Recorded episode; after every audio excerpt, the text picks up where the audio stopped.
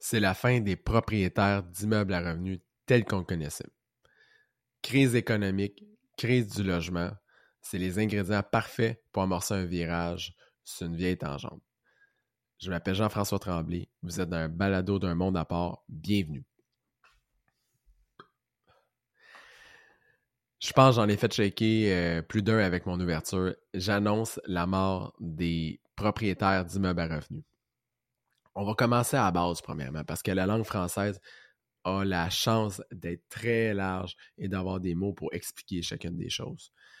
Un propriétaire, si on regarde la définition, c'est quelqu'un qui possède quelque chose. OK? Quelqu'un qui détient, un détenteur, c'est quelqu'un qui détient quelque chose. Puis il y a une grande, grande différence entre la possession et la détention. Je m'explique. Moi, je possède un crayon. Ce crayon-là, je vais l'utiliser jusqu'à temps qu'il n'y ait plus d'encre dedans. Quand on détient quelque chose, prenons l'exemple d'un détenu dans une prison. On rentre une personne au Québec dans une prison et on veut qu'elle sorte meilleure que quand elle est rentrée. Effectivement, c'est une punition, mais si on y va à la base, au concept simple, on espère que la personne va penser à ces choses, qu'il va s'être amélioré, qu'il va avoir une réflexion, qu'il va sortir de là outillé, puis d'une meilleure qualité de personne que quand elle est rentrée. évidemment, ça ne marche pas tout le temps, mais c'est le, concept de base, en dehors du concept de punition. La détention, on veut que la personne se maintienne. On veut maintenir quelque chose, on le détient jusqu'à temps qu'on l'amène à la fin. Au Québec, on a montré aux gens à acheter des immeubles. C'est comme si demain matin, on prendrait un cours pour acheter un crayon. C'est ça qu'on a montré aux gens. Le transfert de connaissances est une des grandes causes actuellement de la crise dans laquelle on vit. C'est-à-dire qu'on a montré aux gens des short ways pour devenir des propriétaires. Puis ça, il faut reculer il y a 20 ans quand les, formateurs sont arrivés sur le marché. On voulait vendre des formations. On voulait montrer que l'immobilier, la barrière à l'entrée, elle est mince. Pourtant, c'est pas le cas. On se rappelle, dans les années 80, ça n'existait pas des formations de faire de l'immobilier. Dans ce temps-là, on avait des constructeurs qui achetaient des terrains puis qui bâtissaient des logements. On a perdu ça parce que c'est une barrière à l'entrée qui est très grande. Je me souviens dans le temps que j'étais dans Flip Academy puis que j'enseignais le flip. Euh, quand je suis rentré dans ce milieu-là, les formateurs disaient aux gens que ça ne prenait pas de licence RBQ.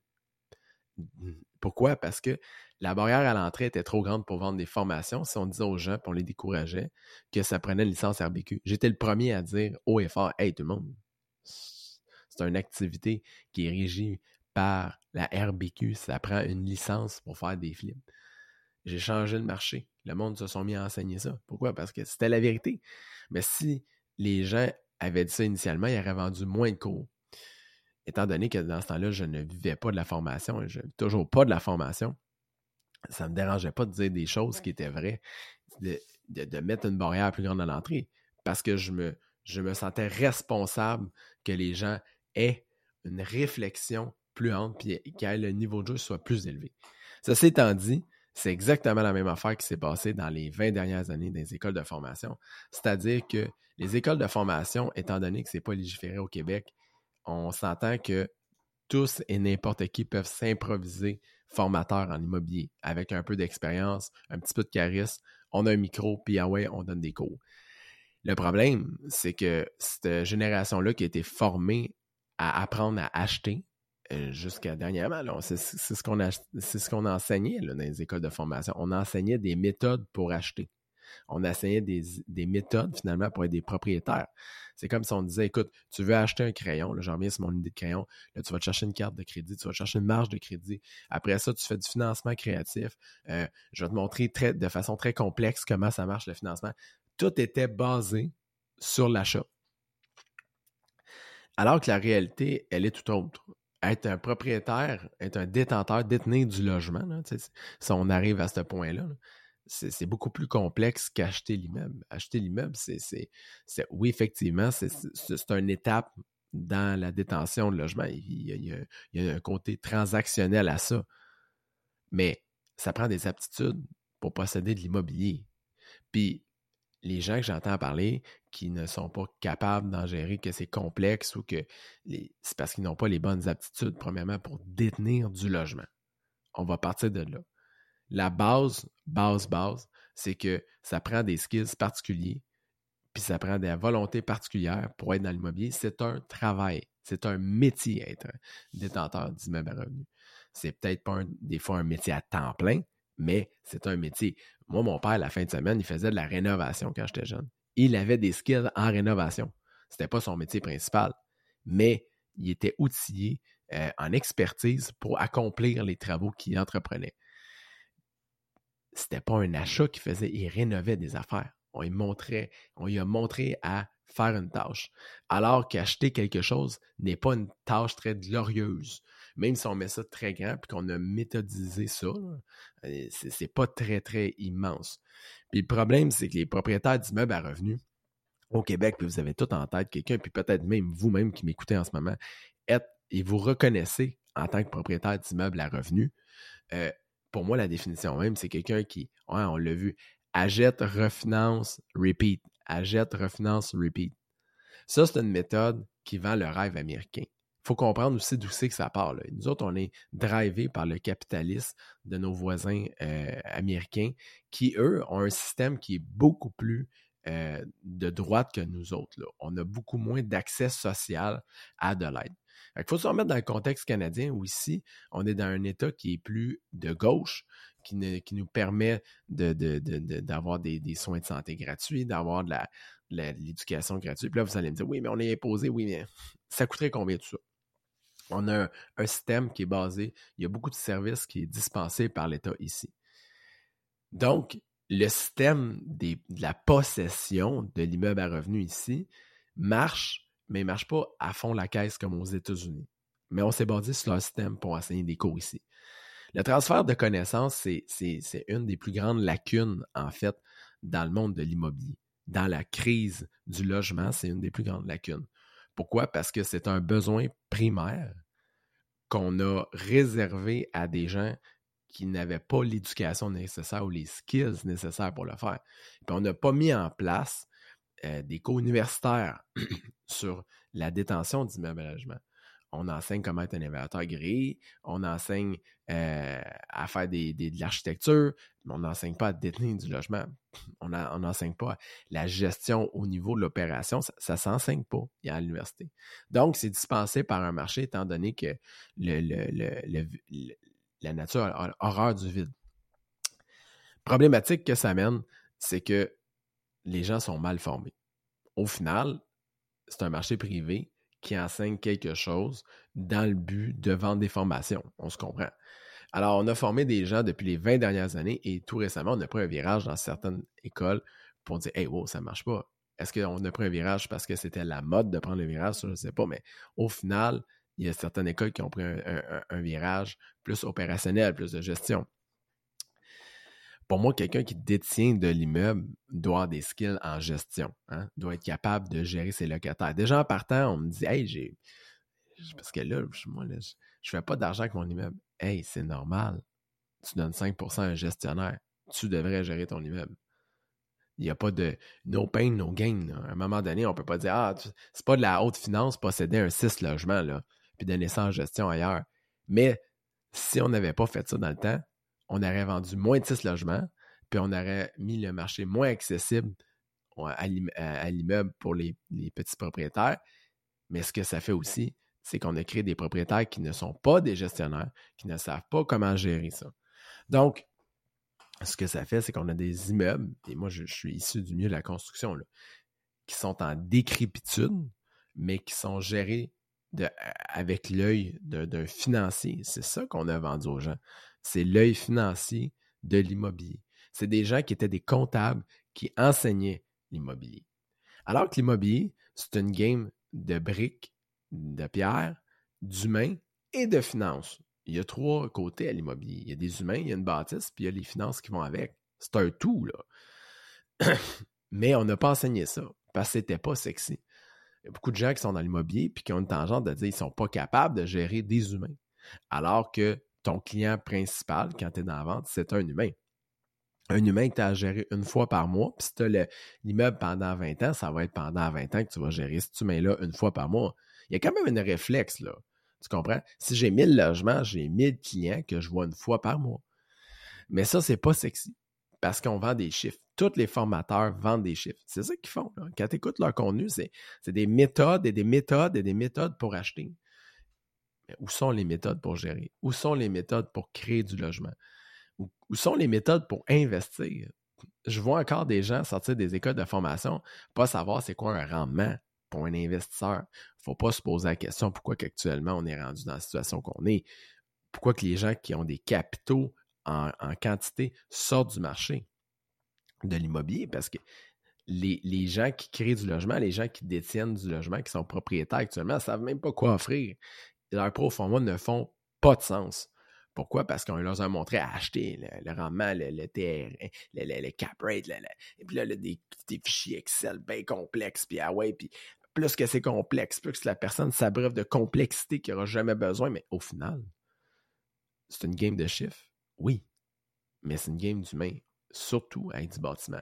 Fait qu'actuellement, on a des gens qui habitent dans des taudis, euh, décrépits, puis qui n'ont pas de service de leur propriétaire, puis qui se font augmenter à chaque année. Fait qu'il ne faut pas se poser la question pourquoi le système ne fonctionne pas aujourd'hui? S'il y a 20 ans, on aurait montré aux gens, aux, gens à créer du logement.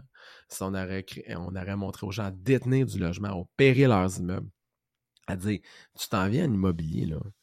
C'est pas une partie c'est pas un barbecue là, que tu t'en vas faire là. Tu t'achètes une vie, là. C'est une entreprise être, être en immobilier, là à moins que tu sois juste investisseur, puis voici dans quel barème tu vas, tu vas du risque, quand tu, détiens l'immeuble, c'est toi qui est, qui, c'est à toi, là. C'est, toi qui es pogné avec ça.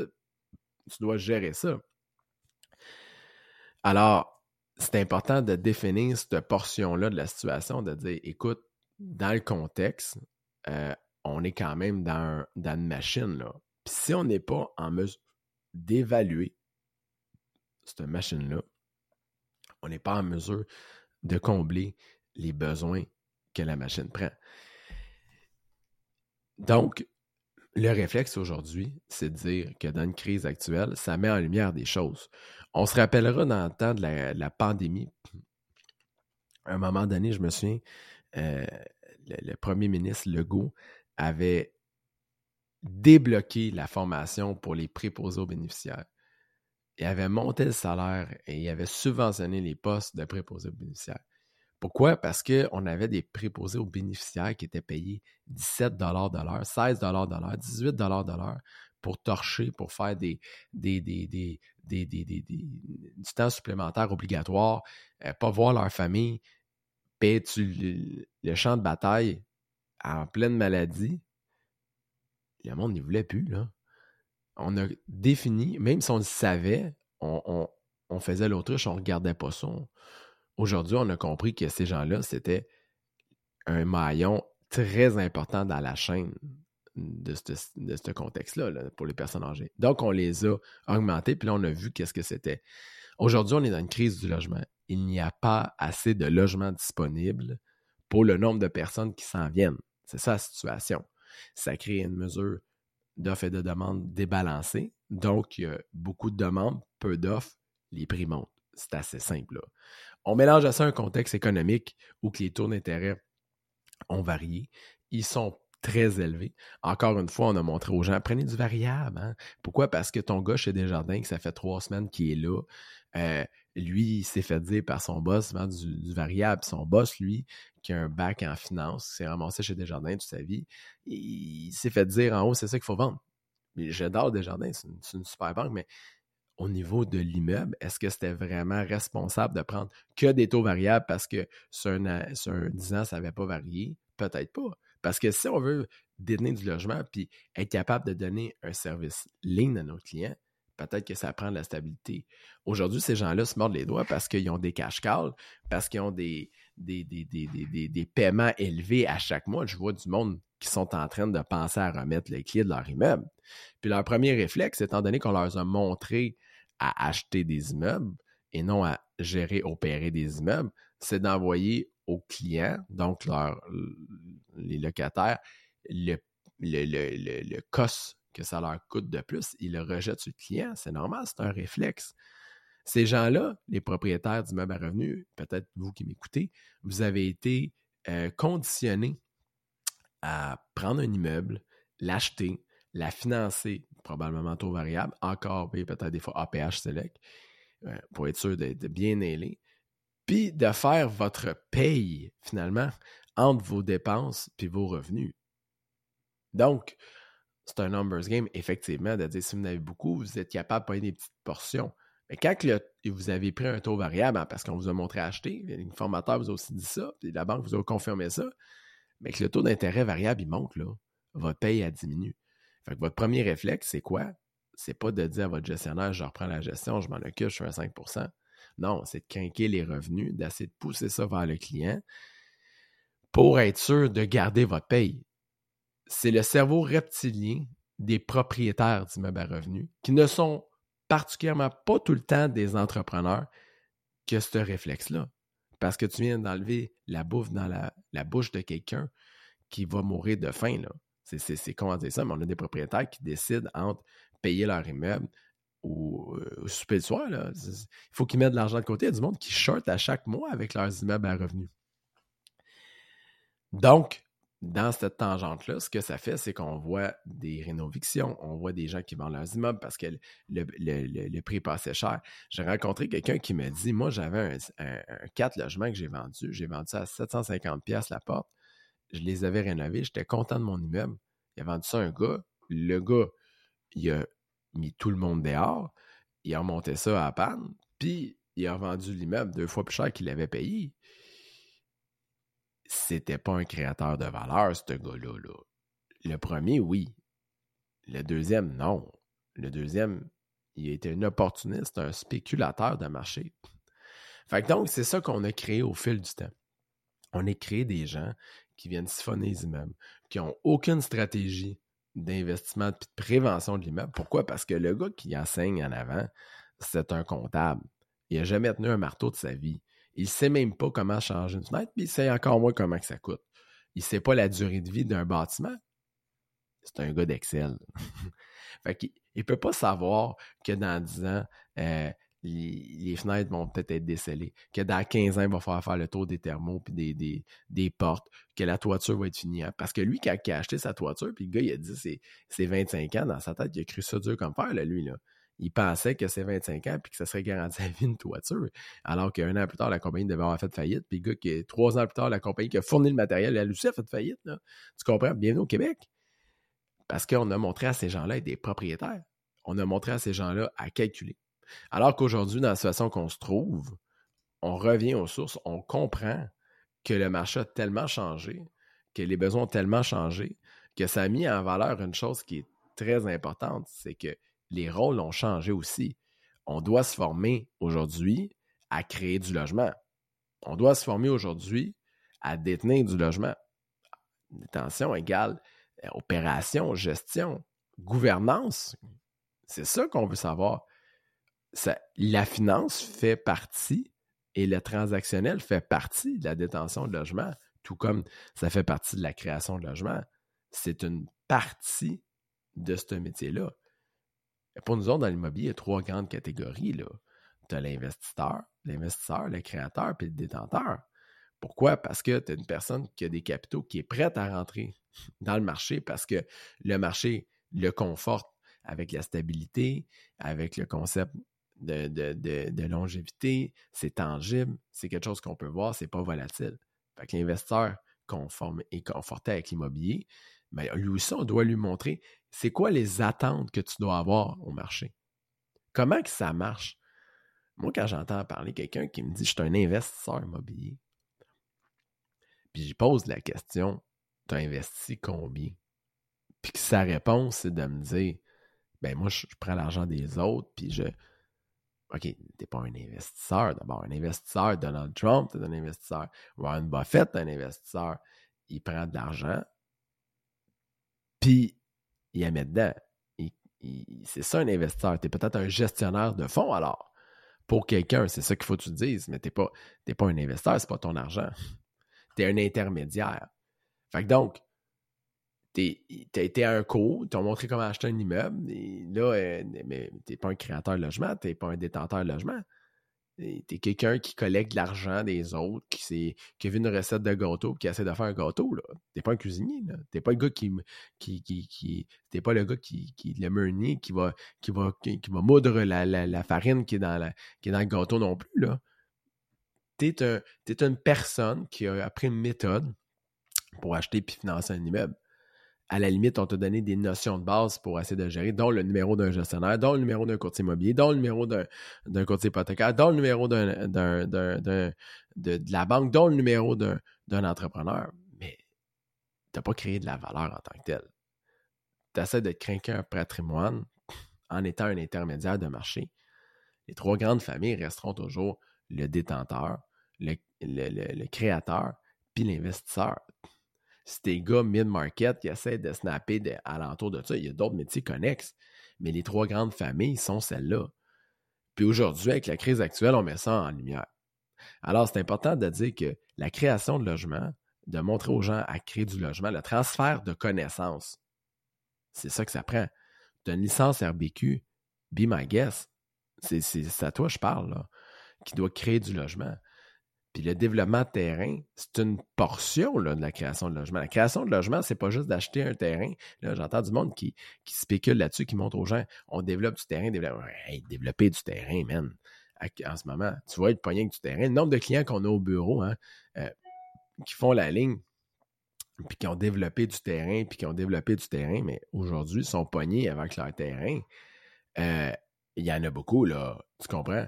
Fait que est-ce que de montrer aux gens à développer du terrain, euh, c'est comme la vieille ritournelle? C'est comme de dire aux gens, on va te montrer d'être propriétaire. Tu vas être pogné avec ton terrain que tu as développé. La création de logement, c'est la portion où il y a le make it happen, on voit des bâtisses. Là, tu créé une valeur tangible pour la société. On a le développement du terrain, le, changement de zonage, c'est une portion grosse de même. tu comprends? Tu peux tirer ton épingle de jeu à travers le développement, effectivement, parce qu'il y a des métiers d'être pré-développeur. Tu crées de la valeur, tu swings ça. Mais il faut qu'on te le montre adéquatement. C'est ça qui est le, plus gros enjeu en ce moment dans l'immobilier. C'est le transfert de connaissances.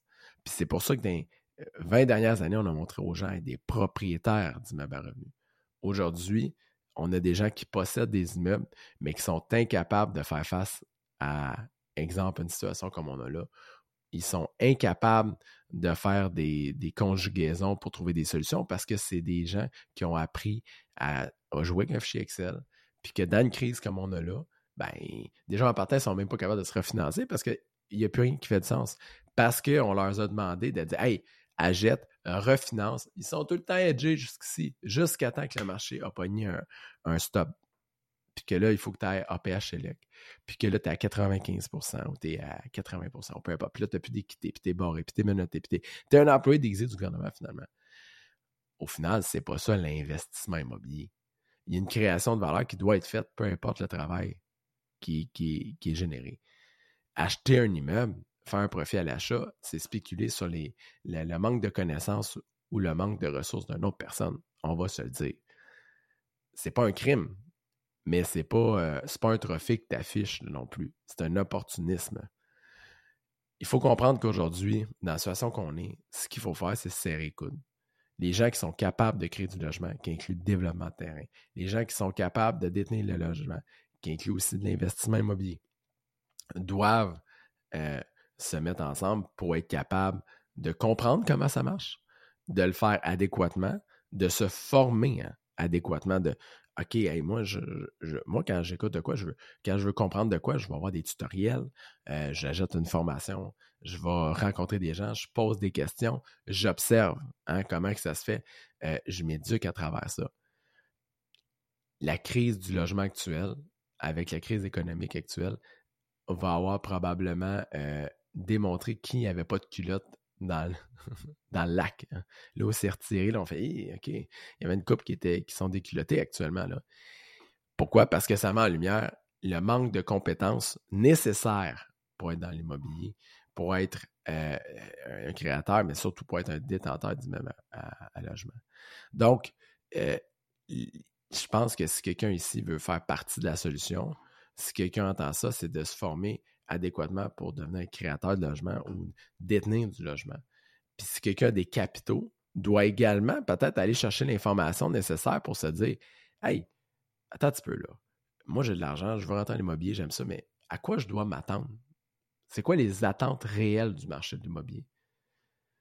Donc, évidemment, c'est un réflexe que vous devez avoir. C'est quelque chose que vous devez acquérir, ces connaissances-là.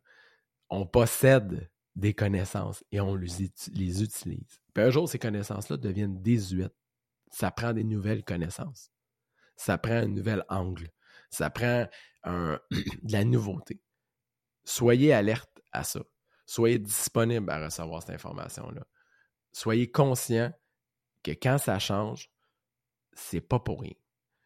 Donc, euh, je vous remercie beaucoup d'avoir écouté euh, ce balado-là. Probablement que mon opinion n'est pas très populaire et qu'elle n'est pas, euh, pas partagée par tous. Mais quand on prend un 5 minutes et qu'on prend pas de recul, on réfléchit à ça. On comprend qu'effectivement, le marché a changé, qu'il faut changer aussi notre pensée, puis s'amener dans des nouvelles directions. Donc, c'était Jean-François Tremblay. Vous écoutez un épisode, un épisode d'un monde à part. Merci de m'avoir écouté. Donc, c'était Jean-François Tremblay. Vous écoutiez un épisode d'un monde à part. Merci de m'avoir écouté.